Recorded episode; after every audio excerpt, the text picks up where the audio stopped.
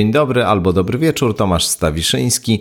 Kolejna odsłona podcastu Skądinąd przed Państwem. Dziś e, trochę nietypowa odsłona, choć zdarzały się i takie. E, chciałbym Państwu zaprezentować przedmowę mojego autorstwa do nowego wydania książki Sama Harrisa Koniec wiary. Ta książka się ukazała właśnie niedawno nakładem wydawnictwa Stapis. No i e, wydaje mi się, że jest to rzecz zdecydowanie godna Waszej uwagi. E, zresztą ja tutaj wielokrotnie w podcaście Skądinąd e, sama Harrisa wspominałem i jego różne książki, i jego rozmaite wystąpienia, teksty. Odwoływałem się do różnych odcinków jego znakomitego podcastu Making Sense.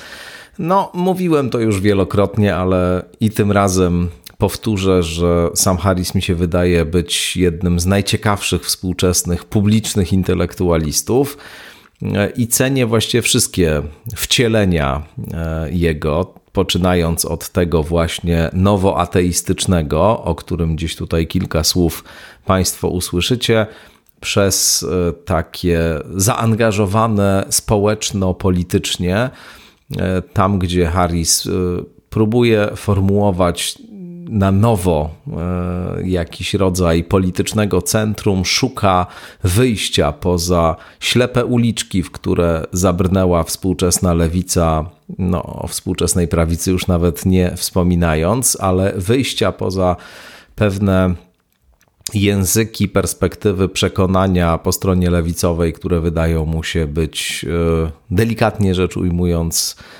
kontrowersyjne i nie prowadzące do niczego konstruktywnego, no to jest e, krytyka e, szeroko rozumianego zjawiska woke. Myśmy tutaj z Jaremą Piekutowskim jakiś czas temu na ten temat rozmawiali. To jest krytyka polityk tożsamościowych, między innymi, przez wcielenie dziś chyba najczęściej przez niego mm, jakoś akcentowane, czyli człowieka zajmującego się medytacją, analizującego kwestie związane z funkcjonowaniem mózgu i umysłu. Jak powiadam, wszystkie te wcielenia sama Harrisa bardzo cenię i też e, uwielbiam jego podcast, w którym ostatnio skądinąd właśnie te tematy związane z medytacją, mm, e, ego, umysłem, e, psychodelią dominują. No ale jak powiadam, dziś chciałbym Państwu przedstawić taką niedługą, a esencjalną, mam nadzieję, przedmowę dotyczącą właśnie jego pierwszej książki, czyli e, książki pod tytułem Koniec wiary. Książka się ukazała w 2004 roku. Oryginalnie wywołała e, ogromny oddźwięk, no, stała się też e, właściwie takim momentem założycielskim dla tradycji nowego ateizmu, bo wbrew temu, co wielu sądzi, to wcale nie Richard Dawkins y, był pierwszym nowym ateistą. To nie dzięki Richardowi Dawkinsowi ten ruch nowych ateistów, którego prominentnymi przedstawicielami byli właśnie Sam Harris, y, Richard Dawkins, Daniel Dennett i Christopher Hitchens, czterech jeźdźców ateistycznej apokalipsy, jak się o nich mówiło, ongiś. Tylko właśnie sam Harris ten ruch zapoczątkował książką Koniec Wiary, która zainspirowała pozostałych autorów do tego, żeby również tymi kwestiami się zająć. Dla mnie zawsze, mówiąc szczerze, Harris był z tego towarzystwa w tym aspekcie związanym z ateizmem czy krytyką religii najciekawszym autorem. E, nie tylko dlatego, że w ogromnym stopniu podzielam jego przekonania, choć on e, też e, czasami, moim zdaniem, w tym swoim hiperracjonalizmie trochę przesadza, ale dlatego, że on miał niezwykle zawsze szerokie spektrum. To znaczy, z jednej strony był wobec różnych religii krytyczny, ale z pewnej określonej pozycji, to znaczy traktował religię, o czym tu za chwilę też trochę powiem, jako w każdym razie także zestaw pewnych tez o świecie, tylko osiąganych w sposób, który no, nie prowadzi nas do wiedzy, tylko ewentualnie do różnych wyobrażeń, i to pomylenie wyobrażeń o świecie z wiedzą o świecie jest źródłem wielu problemów, zdaniem Harrisa ale też dlatego, że właśnie w jego mm, perspektywie, w jego spektrum przekonań mieściła się mm, również e, jak, jakaś duchowość, to znaczy jakiś taki wymiar związany z e,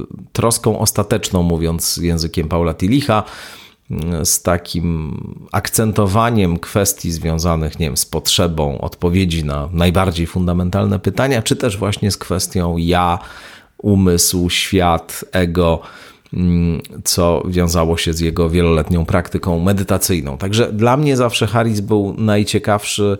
Bardzo też lubię tę jego drugą książkę pejzaż moralny, choć ona spotkała się z wieloma, myślę, że też zasadnymi krytykami, to jest w tym myśleniu coś takiego, co mnie w każdym razie jakoś przekonuje, czy, czy inaczej rozumiem jakby pewien tryb rozumowania, który on tam zastosował, ale to jest e, na inną zupełnie rozmowę. Nie chcę tutaj teraz jakichś wielkich dygresji Państwu e, budować. No dobrze, to zanim e, przedstawię te przedmowę do końca wiary, to tylko tradycyjnie, rzecz jasna, chciałbym podziękować wszystkim subskrybentkom, subskrybentom, patronkom, patronom, firmie StrategyWise, ekspertom do spraw komunikacji za wsparcie na Patronite, no i oczywiście zachęcić Państwa serdecznie do tego, żebyście do grona wspierających ten podcast e, za pośrednictwem Patronite albo mojej strony internetowej, która już działa Szczęśliwie bardzo dziękuję Krzysztofowi Przygodzie, który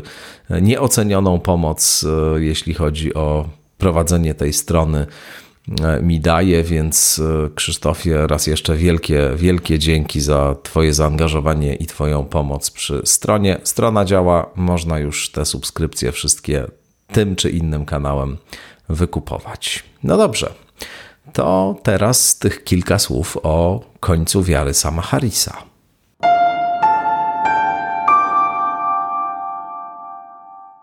Dwie główne tezy książki, którą właśnie trzymacie w rękach, są w gruncie rzeczy bardzo proste, a zarazem, czego dowodem ogromne kontrowersje, jakie koniec wiary wywołał i wciąż wywołuje od czasu publikacji oryginału w 2004 roku, w zastanawiający sposób trudne do przyjęcia, żeby nie powiedzieć rewolucyjne. Tak to skądinąd często bywa z przenikliwymi diagnozami, które z rozmaitych powodów okazują się niewygodne albo sprzeczne z dominującymi akurat narracjami, modami czy poprawnościami. Pierwsza z tych tez brzmi: Przekonania wpływają na zachowania.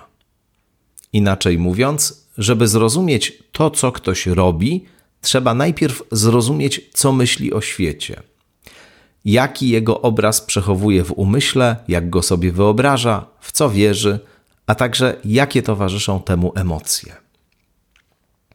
Druga brzmi natomiast: Istnieją lepsze i gorsze przekonania o świecie. Istnieją przekonania w odniesieniu do świata mniej lub bardziej adekwatne. Na przykład pogląd, że burzę wywołuje Bóg burzy, jest poglądem zdecydowanie mniej adekwatnym aniżeli opis tego zjawiska sformułowany przez meteorologię. Co z tego wynika? Otóż przekonania nie biorą się w naszych umysłach znikąd. Dostajemy je od kultury, w której żyjemy. W kulturach istnieją społecznie dystrybuowane systemy przekonań o różnym sposobie zorganizowania i komplikacji. Jednymi z najbardziej rozpowszechnionych systemów tego rodzaju są religie, które przez większość ludzkiej historii spełniały funkcję dawców obrazu świata oraz regulatorów ludzkich zachowań. Religie, a przynajmniej znaczna część z nich, opisują rzeczywistość, czyli mówią jak jest, i na tej podstawie definiują aprobowane oraz zakazane praktyki, zachowania i przekonania czyli mówią jak być powinno.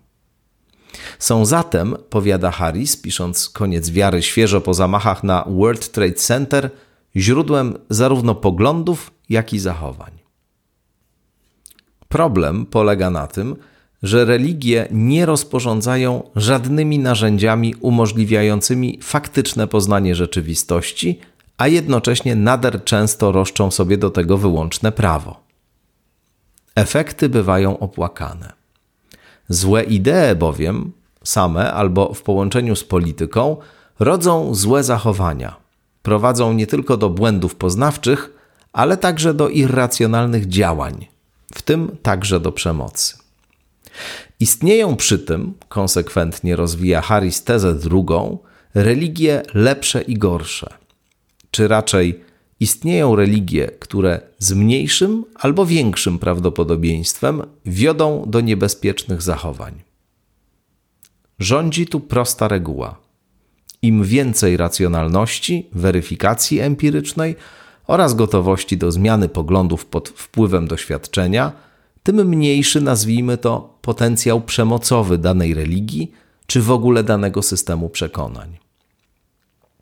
Nie trudno się zorientować, że współczesna nauka z naciskiem na wielostronną weryfikację, krytycyzm, eksperyment i jego powtarzalność w neutralnych warunkach stanowi najlepsze, jakie mamy narzędzie rozumienia i opisywania świata. Dlatego właśnie, dowodzi Harris, przestrzeń wspólną, w której żyją ludzie o różnych poglądach, różnych systemach wartości i różnych metafizycznych potrzebach, powinniśmy regulować w oparciu o to, co jesteśmy w stanie ustalić, posługując się instrumentami, które mają zdolność przybliżania nas do rzeczywistości, nie zaś oddalania od niej.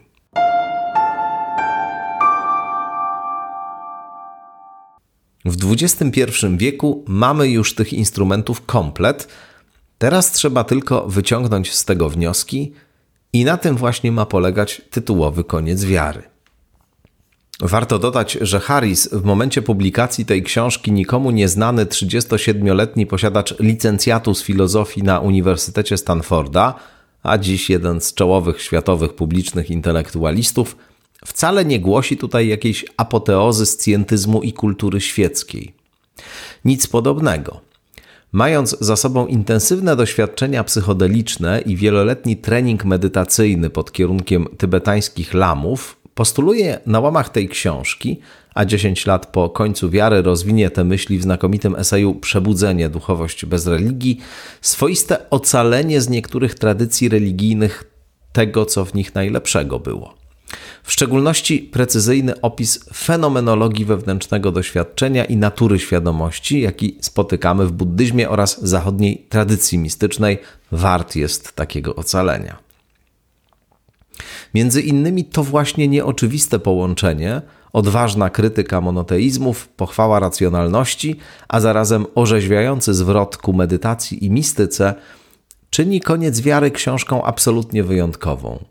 Książką, dodajmy, która nie tylko się przez te 18 lat, które minęły od jej premiery, nie postarzała, lecz przeciwnie, dziś w epoce fake newsów, teorii spiskowych i ekspansji rozmaitych religijnych oraz świeckich fundamentalizmów wydaje się aktualna jak nigdy dotąd.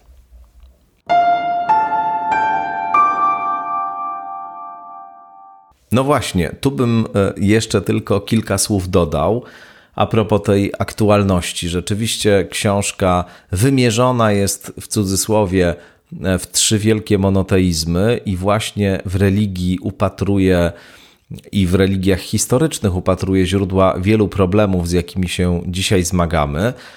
Zastanawiam się tylko, na ile po tych właśnie kilkunastu latach, które od publikacji tej książki minęły, a trzeba pamiętać, że jej kontekstem, tak jak wspominałem, były ataki na World Trade Center, na ile dziś y, to właśnie w ten sposób można by było definiować źródło problemów i zagrożeń. No, wtedy, kiedy e, fundamentalizm islamski E, podnosił głowę i kiedy wydawało się, że stoimy na progu właśnie jakiejś bardzo poważnej konfrontacji, e, która w jakimś stopniu oczywiście również miała miejsce pomiędzy liberalnym Zachodem a fundamentalistycznym islamem, no to rzeczywiście wydawało się, że postawienie sprawy w ten sposób jest zdecydowanie adekwatne po atakach niedawnych na Salmana Rajdiego, jak Państwo pamiętają, padł on ofiarą nożownika e, całkiem niedawno.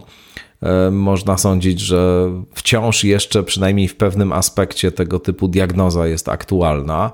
No ale z drugiej strony, e, dziś mam wrażenie, tymi religiami, które stanowią faktyczne źródło zagrożenia, czyli po prostu prowadzą do intensyfikacji konfliktu raczej stymulują antagonizm, aniżeli sprzyjają konstruktywnemu porozumieniu i budowaniu jakiegoś poczucia wspólnoty. No, są religie, ale zupełnie innego rodzaju. To znaczy teorie spiskowe, to znaczy różne fundamentalizmy polityczne od prawej do lewej strony, bo i jedna, i druga strona e, spektrum politycznego ma swoje warianty fundamentalistyczne e, i fundamentalizm tego typu cechuje się właśnie ściśle religijnym autoramentem. To teorie spiskowe, no, każda teoria spiskowa jest religią, nie każda religia jest teorią spiskową. Tak bym sformułował e, to prawidło, bo rzeczywiście, jeśli przyjrzymy się uważnie teoriom spiskowym i przyjrzymy się, w jaki sposób oddziałują one na swoich zwolenników, jaką rolę spełniają, jakie emocje obsługują, jaki obraz świata kreują, to to jest wszystko absolutnie paralelne do tego, e, co ongiś dawała religia. E, są tacy wyznawcy teorii spiskowych, zwłaszcza we współczesnych Stanach Zjednoczonych, którzy w ogóle odwołują się do religii, do Biblii, do różnych innych tekstów właśnie z tradycji chrześcijańskiej zazwyczaj, ale nie tylko, jako do czegoś, co ma być rękojmią i podstawą rozmaitych dzisiaj wyznawanych spiskowych przekonań. No, zwłaszcza taka radykalna altprawica, no właśnie nie wiem, czy nawet można by ją nazywać dzisiaj w Stanach Zjednoczonych radykalną altprawicą, ale jacyś tacy ludzie, dla których nawet Trump jest lewackim politykiem, e, tacy, którzy rzeczywiście na zupełnych marginesach, przynajmniej na razie tej debaty politycznej, publicznej funkcjonują, no to w dużym stopniu, choć wyznają takie klasyczne przekonania spiskowe, sądzą, że świat rządzony jest przez jakieś tajne stowarzyszenia, często e, stworzone nie z istot ludzkich, tylko z jakichś innych zupełnie istot. No, ci ludzie bardzo często czerpią wiedzę właśnie z tekstów religijnych i e, dla nich teksty religijne interpretowane wszakże bardzo dosłownie, bez tego bez tej hermeneutyki, która każe widzieć w nich pewne metafory, no właśnie bardzo często w ten sposób swój obraz świata modelują. Także to, co dzisiaj y, występuje pod egidą myślenia spiskowego, ma wszystkie cechy y, religii, przekonań irracjonalnych, o których sam Harris w końcu wiary pisze, i z tego moim zdaniem warto sobie zdecydowanie zdawać sprawę. Także dzisiaj w Polsce Anno Domini 2023, kiedy no cóż, teorie spiskowe stały się właściwie zwyczajowym, naturalnym elementem krajobrazu politycznego. Wyznawane są w różnych odmianach po obu stronach politycznego sporu. Co wydaje mi się, pisałem zresztą o tym jakiś czas temu w Tygodniku Powszechnym, w felietonie dla Tygodnika Powszechnego, no dość niebezpieczną okolicznością, która e, nieuchronnie E, nas kieruje, czy spycha nas w konflikt, który będzie coraz bardziej radykalny, coraz bardziej drastyczny, coraz bardziej intensywny.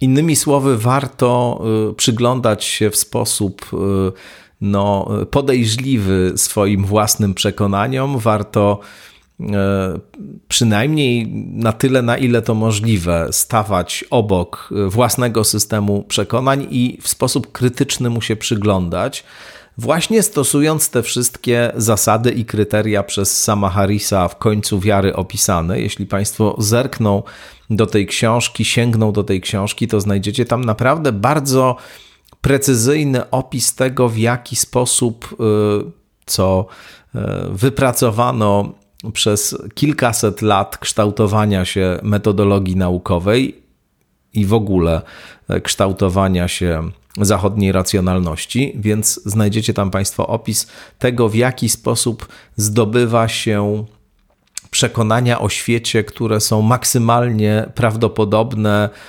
udokumentowane, za którymi stoją silne przesłanki.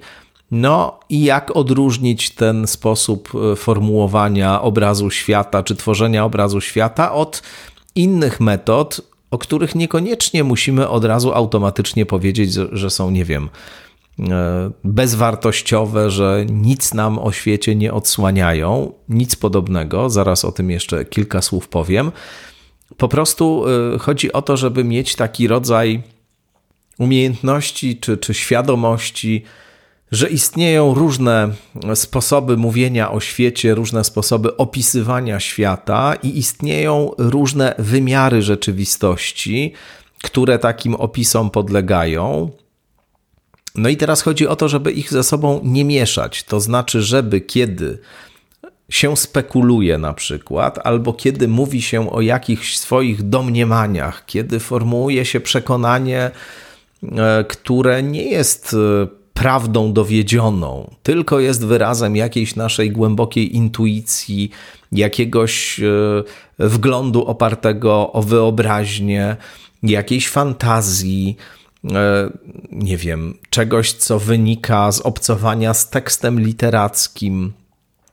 No, żeby nie brać tego pomyłkowo za narrację o charakterze naukowym, na przykład, albo żeby właśnie nie sądzić, że opis mitologiczny, mit, jest e, prawdą jeden do jednego. Tak jak biolog opisuje budowę liścia, tak mit, e, czy w podręczniku biologii, jak mamy opisaną budowę liścia, tak w mitologii mamy jeden do jednego zapis faktycznych zdarzeń. Gdybyśmy mieli e, jakąś e, lunetę, którą moglibyśmy zaglądać w przeszłość na przykład i sięgnęlibyśmy dokładnie do tego miejsca, które w micie zostało opisane i do tego czasu, to zobaczylibyśmy te postacie, tak jak widzimy ludzi dzisiaj chodzących po świecie.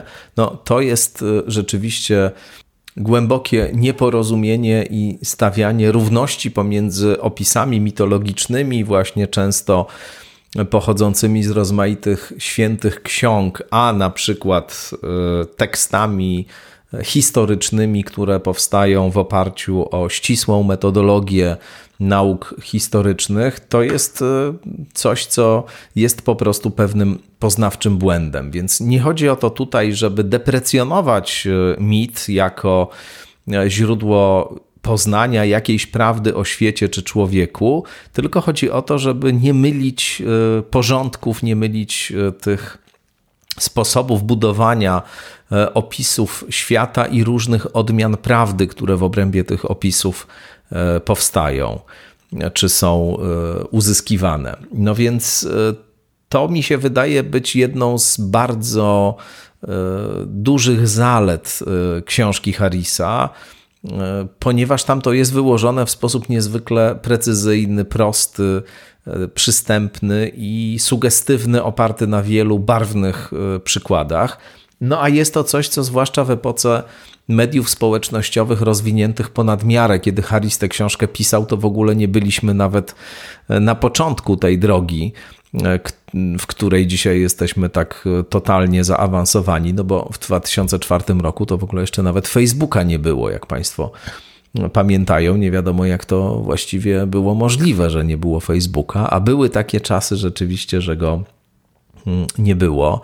No więc w tej epoce mediów społecznościowych, systematycznego zacierania się granic pomiędzy tym, co rzeczywiste, a nierzeczywiste, taki rodzaj e, zestawu narzędzi, które pozwalają właśnie e, obchodzić się ze światem w bezpieczny sposób, które uwrażliwiają na rozmaite iluzje, fantazje, pomieszania porządków i tak to jest moim zdaniem coś niezwykle, niezwykle istotnego.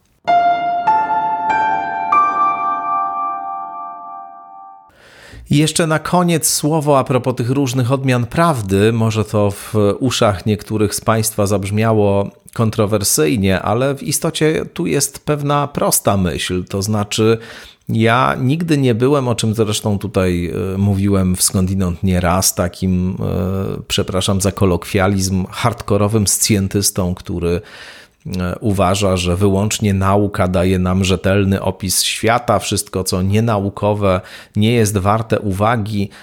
Sztuka, literatura, mm, nie wiem, mitologia, właśnie, różne systemy symboliczne, filozofia to są wszystko rzeczy, które E, są jakimiś wcześniejszymi, mniej doskonałymi formami e, czegoś, co nauka w sposób doskonały właśnie uzyskała, i dlatego nie ma sensu się nimi w ogóle przejmować, tylko trzeba e, poświęcać swój czas wyłącznie na konsumowanie naukowych treści. Są tacy ludzie, słyszałem o takich osobach, a nawet E, z niektórymi zdarzało mi się kiedyś rozmawiać, którzy na przykład w ogóle nie czytają e, niczego, co nie jest non-fiction, co nie jest najlepiej literaturą popularno-naukową albo naukową właśnie, no bo wydaje im się, że czytanie literatury jest stratą czasu.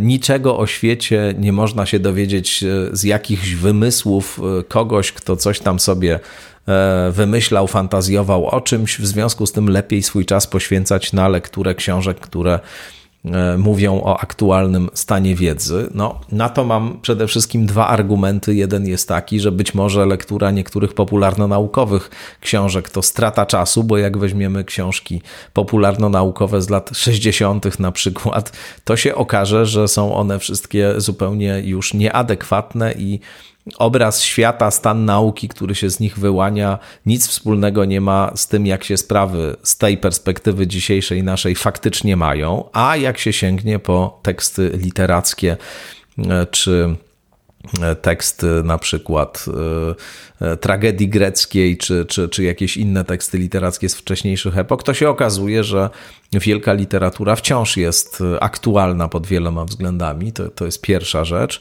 No a druga rzecz jest taka, że ta aktualność literatury, nie każdej oczywiście, bo jest mnóstwo, nawet większość literatury albo doraźnej, albo złej po prostu, ta aktualność literatury bierze się stąd, że y, Wprawdzie rzeczywiście bardzo często literatura jest fikcją, ale w tej fikcji więcej jest prawdy niż w czymś, co fikcją nie jest niejednokrotnie. No właśnie dlatego, że literatura chwyta pewien kondensat e, prawdy o ludzkim doświadczeniu, o różnych możliwych sytuacjach, w których człowiek może się znaleźć, o splątaniach ludzkiego losu, o przebiegach e, ludzkich relacji, wreszcie daje wgląd w pewne doświadczenia wewnętrzne, daje język do rozpoznawania i komunikowania własnych wewnętrznych stanów, odsłania całe uniwersa e, przed nami tego, co dzieje się w umysłach innych ludzi, w doświadczeniu innych ludzi. E, słowem, daje nam dostęp do tego, co właśnie w żaden inny sposób przed nami e, się nie odsłania. Innymi słowy, daje nam dostęp do tego, do czego nauka właśnie nigdy żadnego dostępu nam nie da, bo nie da nam dostępu do realności życia i do tego, w jaki sposób ludzkie losy potrafią się plątać e, i potrafią się układać. Więc e, nie chcę przez to powiedzieć, że literatura, no właśnie, jest czymś bardziej wartościowym niż naukowy opis niż na przykład empiryczna psychologia, nic podobnego. Chcę powiedzieć, że literatura jest innym rodzajem narracji o ludzkiej psychice, o ludzkim doświadczeniu, o ludzkim losie wreszcie. Nie jest literatura ani gorszym, ani lepszym sposobem opisywania tej rzeczywistości. Jest po prostu takim sposobem, który od innej strony pewne sprawy uchwytuje i in, od innej strony je naświetla. I dlatego właśnie literatura jest czymś, co e, jest, e, no, powiedziałbym, absolutnie, absolutnie e, wspaniałe i jest czymś, co jest po prostu niezbędne nam do tego, żeby rozwijać własne życie wewnętrzne i żeby dowiadywać się o świecie. Jak najwięcej. No dobrze, to to jest ten przydługi speech, w ramach którego przerywany rzecz jasna przedmową do nowej książki sama Harrisa. Chciałem Państwa do lektury tej książki Harrisa zdecydowanie zachęcić. No a ta lektura jest tylko asumptem właśnie do rozważań o wielu, wielu rozmaitych innych sprawach, do których rzecz jasna w skądinąd będziemy tutaj wracać niejednokrotnie. No a skoro już y, Państwo zostali ze mną przez te pół godziny z hakiem niewielkim, to jeszcze chciałem Was serdecznie zaprosić na najbliższy wtorek, 20 czerwca, do siedziby Risk Made in Warsaw. To jest marka odzieżowa e, szpitalna 6A, tam jest butik Risk Made in Warsaw i w tym butiku się odbywają różne bardzo ciekawe spotkania. I tym razem do takiego spotkania e, Agnieszka Drodkiewicz, świetna pisarka, znana Państwu być może z książek, tekstów, zaprosiła mnie i moją żonę, Cwetę Dimitrową.